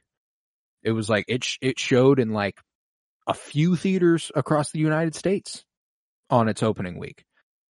And now it's getting a wide release because it needed to Thanks build to that audience. the Flash and Elementals, right? Basically, a a Pixar, probably Yeah, like the, yeah. the actual movies that dominate. You know that that theaters are going to dominate screens. You know, that's what that's what Scorsese was talking about. You know, Asteroid City got released on the same weekend as a superhero movie and a Pixar movie, and that's going to dominate. If the, if we got the AMC twenty over here, if there's twenty screens, that's on fifteen of them Mhm. at least. You know, Yeah. uh, both flopping as well. Both of those Mhm. movies at that, which is I don't know. That's a that's a it's a good a- sign. it's a Um, a turn. I don't know, definitely the, like they expected they expected it to be huge and it's not. And then, No, yeah. Well, and that's that's what's interesting is even even so, you know, I said it was a limited release last week. We're going to see Asteroid City 40 minutes away. You know, Yeah. because it's not it's not showing everywhere. It's showing in one of two theaters that are both 40 minutes away from us. And that's just that doesn't happen a lot. Uh you know, when I'm typically going to see a movie, it's like, "Oh, well there's showings all fucking day because it's a blockbuster. You're going you're going to go see this movie." This the movie coming out's got fucking huge names: Bryan Cranston, Steve Carell, Margot Robbie, Jeffrey Wright. Like, it's stacked from top to bottom cast wise, and it's it's limited really release. think it's just getting to the theater. Like it going like 20 years ago, it, people just went out all the time and like a movie ticket was a dime or whatever, you know? Like it would just be like, "Hey, do you want to see a movie right now?" Like, "Oh yeah, sure, let's just go see a movie."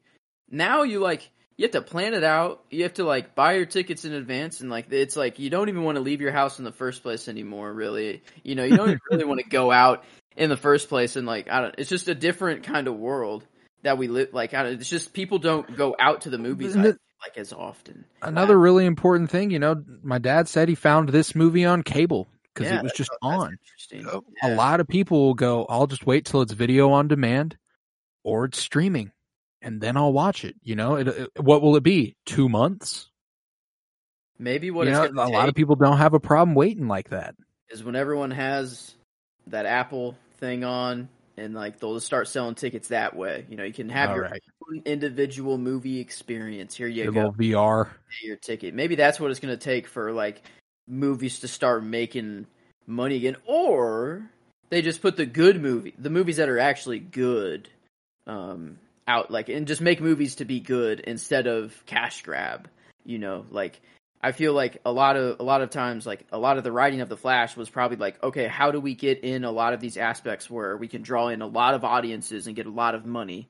And it wasn't Hmm. because I think this will make the story better. Like Right. I, that's that's not what they were going for. But a Looking movie for like promotional material. like in Bottle Rocket, what in here is a cash grab? There's zero. You know, th- this is zero. This was just a movie because, he, like, he wanted to write this movie, and like they wanted to Right. make this exact movie. Well, Uh, that's what's that's what's great about auteur directors. You know, they make they make movies they want to watch. You know, they make movies that they want to create and that they would want to watch. You know, that's what's that's what's great about Quentin Tarantino. You know, like he was once asked, like, "Do you ever watch your films?" And he's like, "Fuck, absolutely. I make the movies so that I can watch them." You know, like that's that's what I want to do with my movies. Yeah, that's Uh, that's, that's a good benchmark. You should definitely want to enjoy the the movie you're making. You There was a quote the other day from George Lucas where it was like uh talking about the Star Wars prequels and like the young indie there, there's 22 adventures of young Indiana Jones movies. There's an hour each one is an hour and a half and he was Wow. like it's, it's just it's just what I wanted to make. You know, it's like it's I, I just wanted uh, it's something I wanted to do, so I just did it. You know, and it's like that's fucking nuts. You know, Howard the Duck. That's another good example of that with George Lucas. He's like, I wanted I wanted to make that movie, so we made that movie. You know, like it's just that's what makes shit good. It's not like you know when it when it came to the Flash, it was a little like there's speculation that the director of that Andy Muschietti is like it's kind of a I give Warner Brothers this one, they give me one later with Bat the next Batman movie eventually. And uh that's just that's just not how, it shouldn't be transactional like that. You should make a movie because you want to make the fucking movie. You know, like that's uh and you know, it, it is on a whole other level when you are working with Warner Brothers on a two hundred fifty million dollar movie. You know, that's absurd compared to the five million dollar budget that Bottle Rocket had. Um, Yeah, this you could tell this was just people having a good time while making the Mm-hmm. movie too. You know, this wasn't. I mean, it's their job, and it's you know that's what they're doing. But you like this was. I bet they had a blast while You want to create an environment. You know, again, another thing that makes movies different. They went to that motel and that's where they filmed. They went to this place and that's where they filmed. You know, we keep comparing it to The Flash. You know, it's, it's relevant. It just came out last week.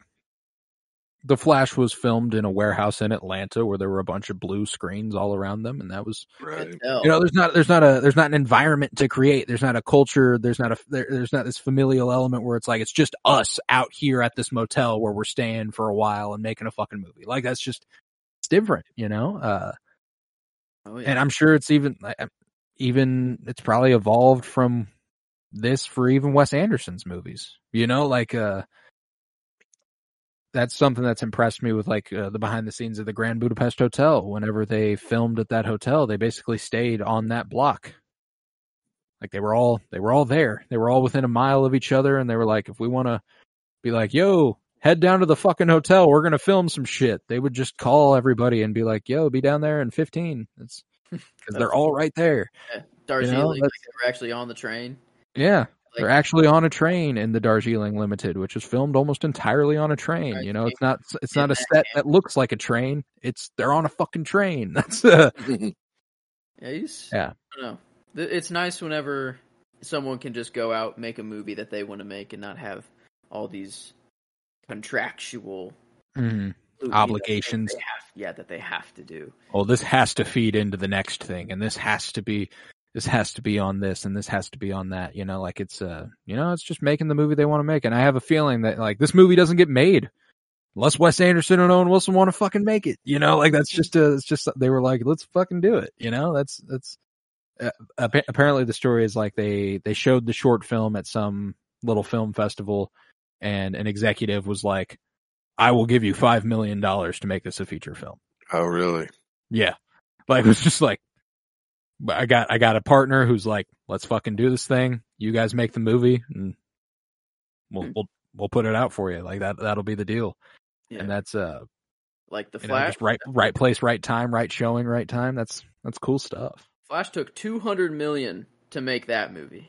Two hundred million dollars. I'd rather watch this five million dollar movie. Like, it, like I'd rather throw on. This is so much easier to watch, and like I just had a much more enjoyable experience than I'd say the Flash. Even like, and that's cra- like I'm seeing crazy characters, childhood, childhood characters in that movie, and like uh, people that we've covered in the com like crazy stuff that happens. But like, I'd rather just watch these three idiots go on and do random heists around Texas.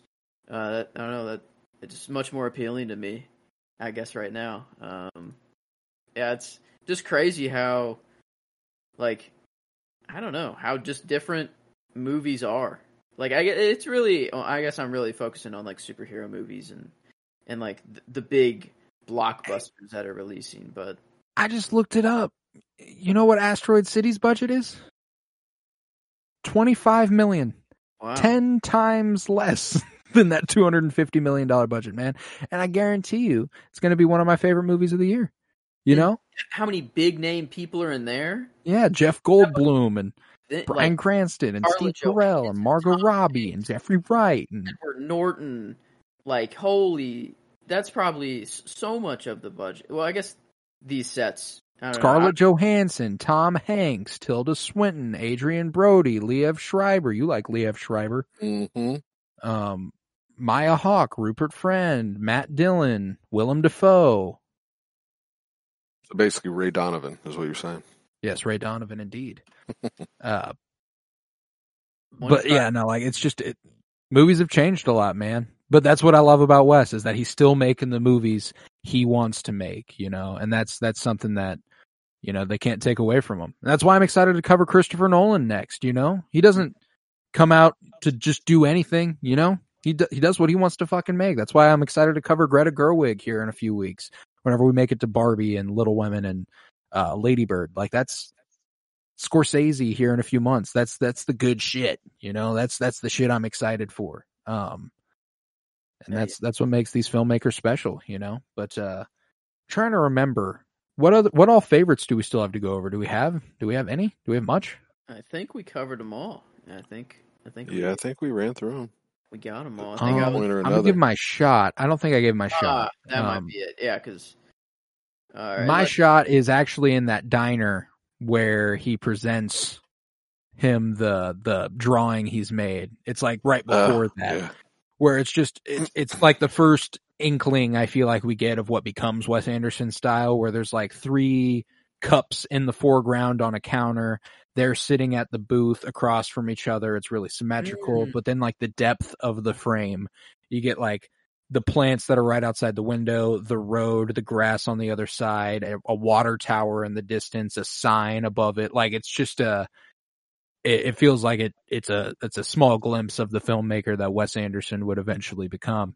And uh I really, really enjoyed that shot too. It was just aesthetic aesthetically pleasing. So uh that was that was ultimately the one I went with. It was also it also came at a good moment.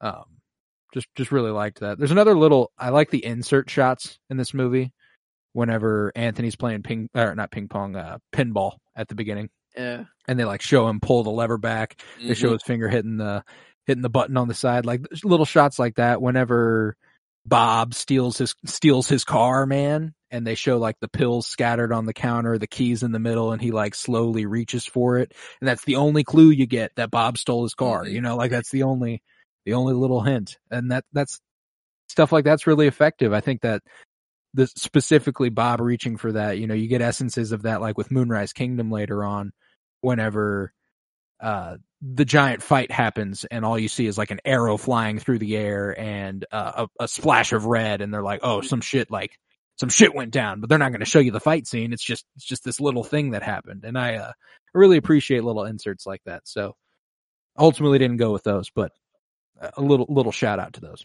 Hmm. Yeah, there were. I don't know. I, the one that I because I I put in mine dig Dignan out in the field, blowing off the fireworks. I put it in like right as I saw it, just because I, I really liked it. And just the wide shot motel in the background, everything like, and and then I think there's you, I think you you see Anthony and Inez walk up, like it's Mm. just a long, like you just see them Mhm. slowly Approaching. as he's as lighting them all off. That As was he's having a little pity party out there in a way, right? uh, Yeah.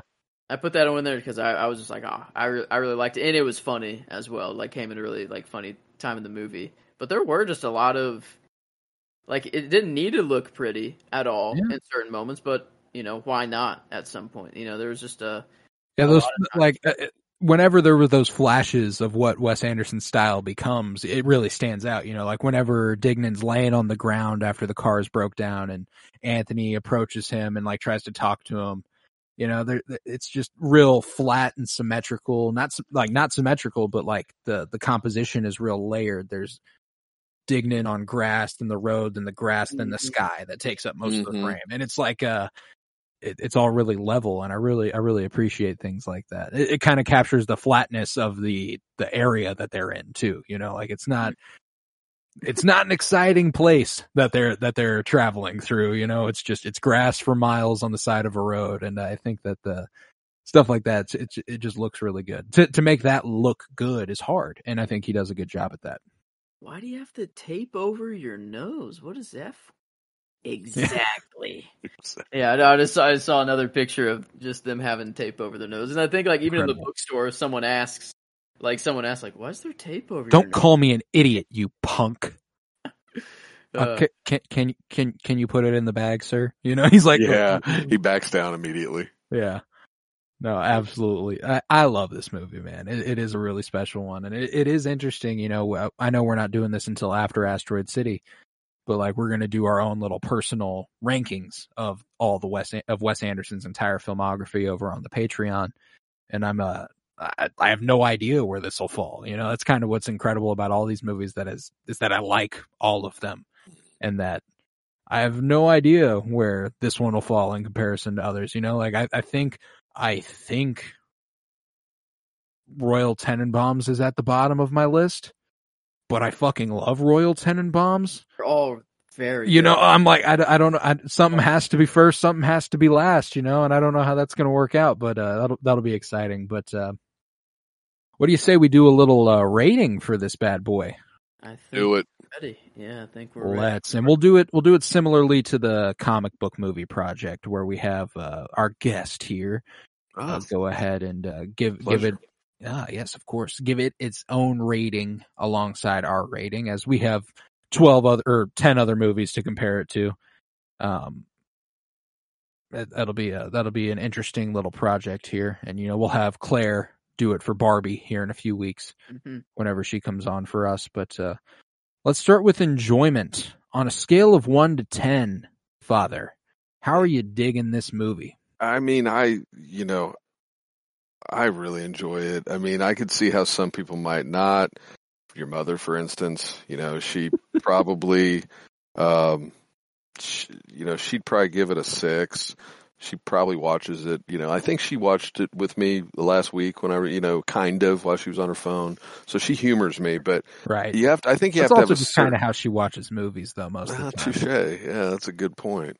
Um, but me, I, I would give it. I enjoy it. I, I, I'd give it an eight. Like I really enjoy it. Um, and I, I think it's cool that I enjoyed it when I was in my early twenties, and I enjoyed it just as much. And in some ways, different for different reasons. But um, but the reasons I really enjoyed it then, it was still fun. You know, some of the shit just still hits for me, and it, it was funny. It's different now, though. Yeah, yeah. So I'd say I'd say an eight. Um, Oh, it makes sense. That I would think, actually make it the lowest on ours by a good half a point. We've got everything eight five or higher. Really? believe. Okay. We've uh, and you know what? I'm uh talking through that. An eight enjoyment is uh, it's not far off from how I feel personally. Joe, I know that you said that you you would go to this before Rushmore, and that Mhm. might be the only place where I can confidently disagree with you there. really. I I confidently like Rushmore more. Uh, Okay. and uh I don't know why. I don't know what it is about that movie. I think it's Jason Schwartzman. I I love Jason Schwartzman and he and Bill Murray. So there's It's there's that a one couple. is funny, and the story is really yeah, good. there's there's a little there's a little layer there, you know. Um the Okay. but that that That's- is that is kind of the tier we're talking whenever I'm talking about this movie. Is yeah, like- and I mean, I. I say eight, thinking like ten is just like, I mean, obviously, it's the absolute most I can enjoy a movie. Right. You know what I mean? Like, so I feel like eight is for me super respectable, and it's, I mean, it's you know, but just I, you know, I th- think of think of what a ten would be, and it's like, eh, I wasn't a ten, but I mean, we're we're we're knocking down the door. I mean, eight, yeah, so I Mhm. stick with it. No, one hundred percent, and that's kind of that's not far off from how our rating system works. That's just how much we've enjoyed a lot of these movies. You know, uh, Mhm. I guess whenever- the comedy can only carry it so far as well. Like the like yeah, and we are comparing it to all these other movies. Where like this is this has far and away the least emotional gut punch yeah. that the that the other movies do. Where like, I mean, shit, I don't think there's another movie on this list that I watch without at least tearing up a little bit at some point. Rushmore might be the only other one that gives that kind of a run for its money. Mhm. but there there are some truly like heart wrenching or fulfilling moments in other movies. Whereas this one, uh, it's far far far from bad. You know, like it, it's it's certainly certainly still very very enjoyable. Hmm. But uh, like like my dad said, you know, eight's eight's probably my floor though. You know, I, I I thoroughly enjoy this movie, and I probably I do probably fall around there eight to eight two five, maybe even an eight five. I think I could take it there. So Royal Tenenbaums is an eight five, and that one, I don't know. I think I think it this does deserve to be either on that. I'm either eight two five or eight five is where I'm at. I feel it's either right under Royal Tenenbaums or about the same because Okay, Royal Tenenbaums been- also has that good story aspect and kind of a moment. Where you're like, oh, I did not expect this, you know, Yeah. whatsoever. Like it, it really Been a rough takes off year. your feet. Whenever, Um, whenever Ben Stiller says that, I kind of just like, oh god. So Uh, I can you know, I can I- either see putting it right below or kind of right. It's it's a different kind of enjoyment for you know, I think we've been we've been overwhelmingly nice. I think we ought to be nice to this one as well. You know, true. uh, we ought we ought to maintain that and go ahead and throw it an eight five as well. Okay. um, which I am 100% cool with. Um, but yeah, all right. So we got it at an eight five for enjoyment. My father's got it at an 8, which leaves us with nothing but the critical rating. How Mhm. good is this movie on a scale of 1 to 10? How well is it written? How well is it acted? How well is it shot? How are you feeling about that, Votter? Hmm. Man, I, you know, it's probably right around there again for me. I I I probably I probably I think I let the comedy just really cloud me a lot. Um and it's uh, you know just so funny to me that um I I probably seven and a half. So I'm gonna go a little bit lower. Like I I don't think it's as good as I enjoy it. You know what I mean? But it's Mhm. it's good. You know, so that's kind of I'm, I'm going to go with the seven and a half. I am right there with you. You know, I don't think that this is uh the seven and a half would make it by 0.25 Mhm. our, our our critically worst movie, which I can confidently say is the case. It it is critically not as good as a lot of his other movies. Um and you know, like I said, we compare it to Rushmore. I think Rushmore in terms of quality kind of washes this movie, you know, Yeah. because it do, it still has that comedy, but it, it does have the the truly emotional uh storytelling that I think, you know, we we often kind of make it out that emotional storytelling is more difficult or like it's it's somehow more impressive to do that than comedy. But the fact like making people laugh is fucking hard, hard. man Yeah, like hard. uh that that's what that's what makes this movie impressive is that it is so simple and the comedy is so str- like I, I, I you know you compared it to Three Stooges and Dumb and Dumber where like you even those are not exactly the same type of comedy you know the Three Stooges is really physical and you know Mhm. it's just three dudes doing stupid shit Dumb and Dumber it's you know it's a couple dudes doing really stupid shit and saying funny stuff and this is even that but toned down to a degree which is like kind of insane because it's still over the top. You know, they're they're they're still pulling off heists and they're or they're trying to and they're you know they they want to be they want to be something greater than they are, and I don't, I don't know. I, I tend to really, really, I look kindly upon this movie, but uh, a seven five would probably be my ceiling. Yeah, I was. I think you're right about it being the worst critically of the movies that we've covered, and the ne- the second to lowest would be Rushmore, and that at a seven seven five. I feel like it should be not right under, like it should be like either a seven two five or a seven, Mm. uh, because Rushmore has the comedy and the good story and some like emotional a little bit And a visual prowess that this Yeah, movie it just doesn't quite have yet. dude, yeah. Um, So- Rushmore is a good, and this is a good looking movie, but Rushmore is a is a is a pretty satisfying movie to look at. Bottle Rocket has had a lot more resources pushed towards the comedy aspect, and that's Mm-hmm. that's definitely the highlight of the movie. You know, that's like why I think I thought my enjoyment rating would be a lot higher at on first, you know, instinct is because of how much I just really liked the comedy and how like it was just a really nice movie to watch. But I think like as low as a seven is my floor. I'm not giving any lower than that, but seven two five is where I was thinking. Uh, I'll I'll land, like, I'll go with seven below. It's a full it's a full point below Isle of Dogs, and that I don't know. Mm. That sounds right. So it averages it out with the weightedness to around a 77% or 767 um, for our rating there.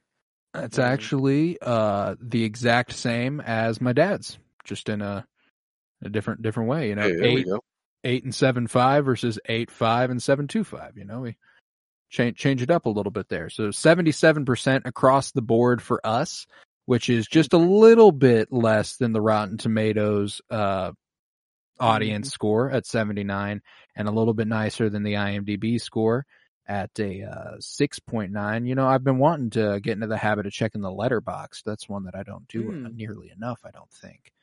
Uh, Letterboxd has this at a 3.5 out of 5, which out of 10 would make it a 7, Mhm. which, you know, it's about it's about where we come down at. Uh, Letterboxd typically a bit more on the critical rating side than it is the enjoyment whereas I think I that's I also have these different versions of the ratings for each site we go to. IMDb I view as like the enjoyment rating for us. Letterboxd I feel is the critical rating for us, and then Rotten Tomatoes literally provides you one of each. Um, Mhm. what is the what was the critic score for Bottle Rocket over on Rotten Tomatoes? It was 85%. Ooh, so it was higher pretty- than the higher good. than the audience score. Another, Uh, I always like to remind people of what the Rotten Tomatoes score is, though. It doesn't mean it is Mhm. literally an 8.5 out of 10. It means that 85% of critics thought it was good. And 15% thought it wasn't quite great, you know, um, which is an important distinction. You know, I feel like, uh, I, I saw someone making a TikTok the other day that was like, uh, now on what planet is this movie this and this movie is that? And it's like, well, on a planet where critics talk about different movies in different ways. You know, Yeah. superhero movies, they get looked on a little bit more kindly because, you know, you're comparing it to other superhero movies, you know, and like that's just kind of how that ends up going as far as the Rotten Tomato score is. So reminder, never take that as foolproof.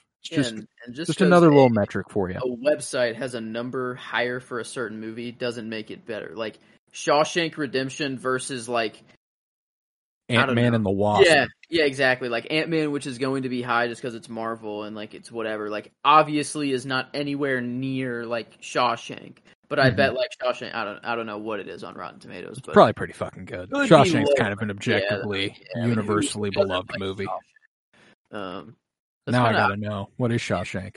Um, What's it, what's I it got going on? Tomatoes. It Oh, it's is got to be way up there. ninety-eight percent audience score, ninety-one tomato meter. Ninety. It's pretty strong. That's solid. Nine percent of people out there that critically that are like, nah, this movie isn't it. That's right. Right. That's that's that's honestly insane. That nine per. That's just they want to be edgy. That was something that I uh I quote tweeted something that was the early reviews for Asteroid City. Uh that was like the audience score was 54% for Asteroid City, which Wow. is l- far lower than any of his other films, which is because he's more divisive than he's ever been. More people are like he's he's more popular than he's ever been, so naturally more people are going to be like he's actually not that good. Um and so I quote tweeted it and said 46% of you are dipshits with a little dancing panda gif. Uh Wow. yeah, that's it. I guess to I, I don't know because I, I, like his style and I think it adds to his movies, but I would I I'd really like to see the perspective of like someone who doesn't like they there's they, this just there's just this blatant misconception because of the TikTok trend that what Wes Anderson does is easy. yeah like it, um, they think it's just symmetry, color palette, and That's it. talking, uh, talking weird. Yeah, to- monotone, no no expression. That's all. That's all that a Wes Anderson film is. Um, and it's just like I, I also love the idea of equating a 15 second video to an hour and a half feature film. Yeah. Yeah, that's just as easy as the film you did on your phone. like Uh, not to say that some of them don't look good; they do look good, but those those little minute, two minute long, whatever. That's just more of like a proof of concept for technology. It's not like that that content is actually good. Like it might look right. really good, but there's no story, there's no meaning to it whatsoever. While you Mhm. watch a Wes Anderson movie and half of them make you just cry your eyes out because yeah, you right. didn't expect that was coming, you know, at all. So it's like they're completely different. You Different. get to the end of the movie and he he just goes, uh, "Yeah, she died two years later," and you're like, "Fuck, dude, what the hell?" Uh, He plays with your emotions like Royal Tenenbaum died a couple years later of a heart attack. Chas was the only one there. It's like, what the fuck, man? That's that. it's a You lot have to easier tell me all that. to copy it- and also all the videos that come out it's always they're they're applying his style on an already existing thing as well so it's for not the AI stuff, yeah. they're coming up with zero thing new while Wes is making his own story in his own style everything from scratch or it's based on like a book or I guess you know something else but it's not literally like I'm taking Star Wars and applying a filter to it you know Right. it's like it, it's a lot a lot more complex There's a lot that goes into this, but uh, uh, and I sure as shit could not do it. You know, that's, Mm. and I don't want to say that's like a benchmark for creativity, but helps helps me realize just how talented people are. It's like, ah, well, can anybody I know do that? No, well then they're probably pretty fucking good at what they do. why he's held to the esteem he is. That's why it's an honor to be like in one of his movies. Like if I was an actor, I and I got the call to Oh, like be on There one. in a second. buy whatever other uh, contracts I'm under. Sorry, um, if, if this this film takes priority.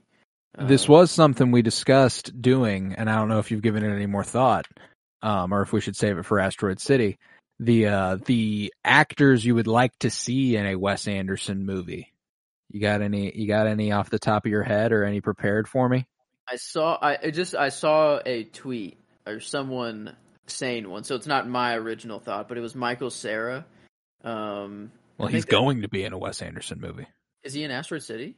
No, there there's a whole the next one. The next No, one after that's what I Asteroid. City is Maybe going to be. Michael Cera. Um, because I don't know, and after I saw that, I'm like, oh yeah, he he could do pretty well. With Well, going in that vein, Jonah Hill. I think Jonah Hill would do really, really good in in a Wes Anderson movie. Um, the one that I had, uh, Dad was John C. Reilly. I think John C. Reilly would do fantastic Oh yeah. in one of these movies. Um, another one that I've thought of is Diego Luna, uh, Cassian Andor. I think he'd do a really good job. In Jack uh, Black. Jack Black, yeah, you brought you brought him up before. He he would. what I I think he'd fit the mold. It, it's, it'd have to be an uh, an interesting movie. I don't know what the movie would have to be for Jack. Jack Black would. It can't really fit everything, but uh, I don't know. I, I just like Jack Black. I, I like Jack Black too. Hard not to like Jack Black. Yeah, I don't. No one else. I don't know. No one else. Maybe we'll revisit it. We'll revisit Yeah, it next I, I Wednesday. didn't. I didn't give it much thought. I'll, I'll, I don't know. For the ranking, that'll be a lot throw easier. we can lump that in with our our revisit whenever we go ahead and you know rank all these. I think that Yeah. might be might be a safer move. But uh yeah, with that, I think we ought to conclude this bad boy. Um if you would, head to patreon.com slash pennybloom where you'll find over 50 hours of exclusive content. We also got, uh, we got a couple tiers over there now. We got a dollar fifty tier, which is nothing but written reviews. I'm about to do a flash review. And as you can probably take from what we've said about it here, it won't be entirely positive. Um, It was okay. but it's it's written and it's over there for a dollar fifty a month. You can support this podcast financially and get some written reviews. Um, for three dollars a month, you can get all the audio content and any fictional works that we might do. Uh, on July first, I'm actually going to be publishing a short story uh, that I worked on that I've had brewing for a while now. I remember I had the idea a couple years back, and I was like, God, I'd like to, I'd like to turn that into something at some point. And recently, me and Joe were talking. I got the spark of inspiration, and I went ahead and wrote it, and uh, I'm very happy with it and that'll be up there on July 1st. So uh, for three dollars a month, you can have access to that, and you can support this podcast financially because it costs me money, and I don't make any off of it unless it's over there. Uh, head to Twitter, follow at Penny Bloom Pod, follow on Instagram at Penny Bloom Podcast, and remember to leave a five star rate and review wherever you might be listening, as that greatly helps our search metrics. I was Colton Robertson. I was joined by Joseph George. Thank you very much, homie. Oh, thank you for having me. It's always a pleasure to be here. Oh, and it's always a pleasure to have you. And thank you for joining us once again, my father, Justin Robertson. Of course, my pleasure. I love you, son, and Joseph, I like you. I love you too, I like Dad. you too. Sure, Joe likes you as well. Yes. Uh, Let's But do it again. Yeah. Holler at me. absolutely, Yeah. absolutely. Anytime. Certainly won't be the last time. I'm pretty sure the next time I've got you slated in my mind's eye is Martin Scorsese's Gangs of New York. Oh, buddy. Oh, buddy. I'm there. Yeah, I was like, that's one that I've heard you Love talk it. about for years Love throughout it. my life. Love it. Yeah. Absolutely. But then, all right, we'll see you then at the at the very latest. Um, but yeah, in the meantime, remember, peace, love, and bloom, and they'll never catch me because I'm fucking innocent.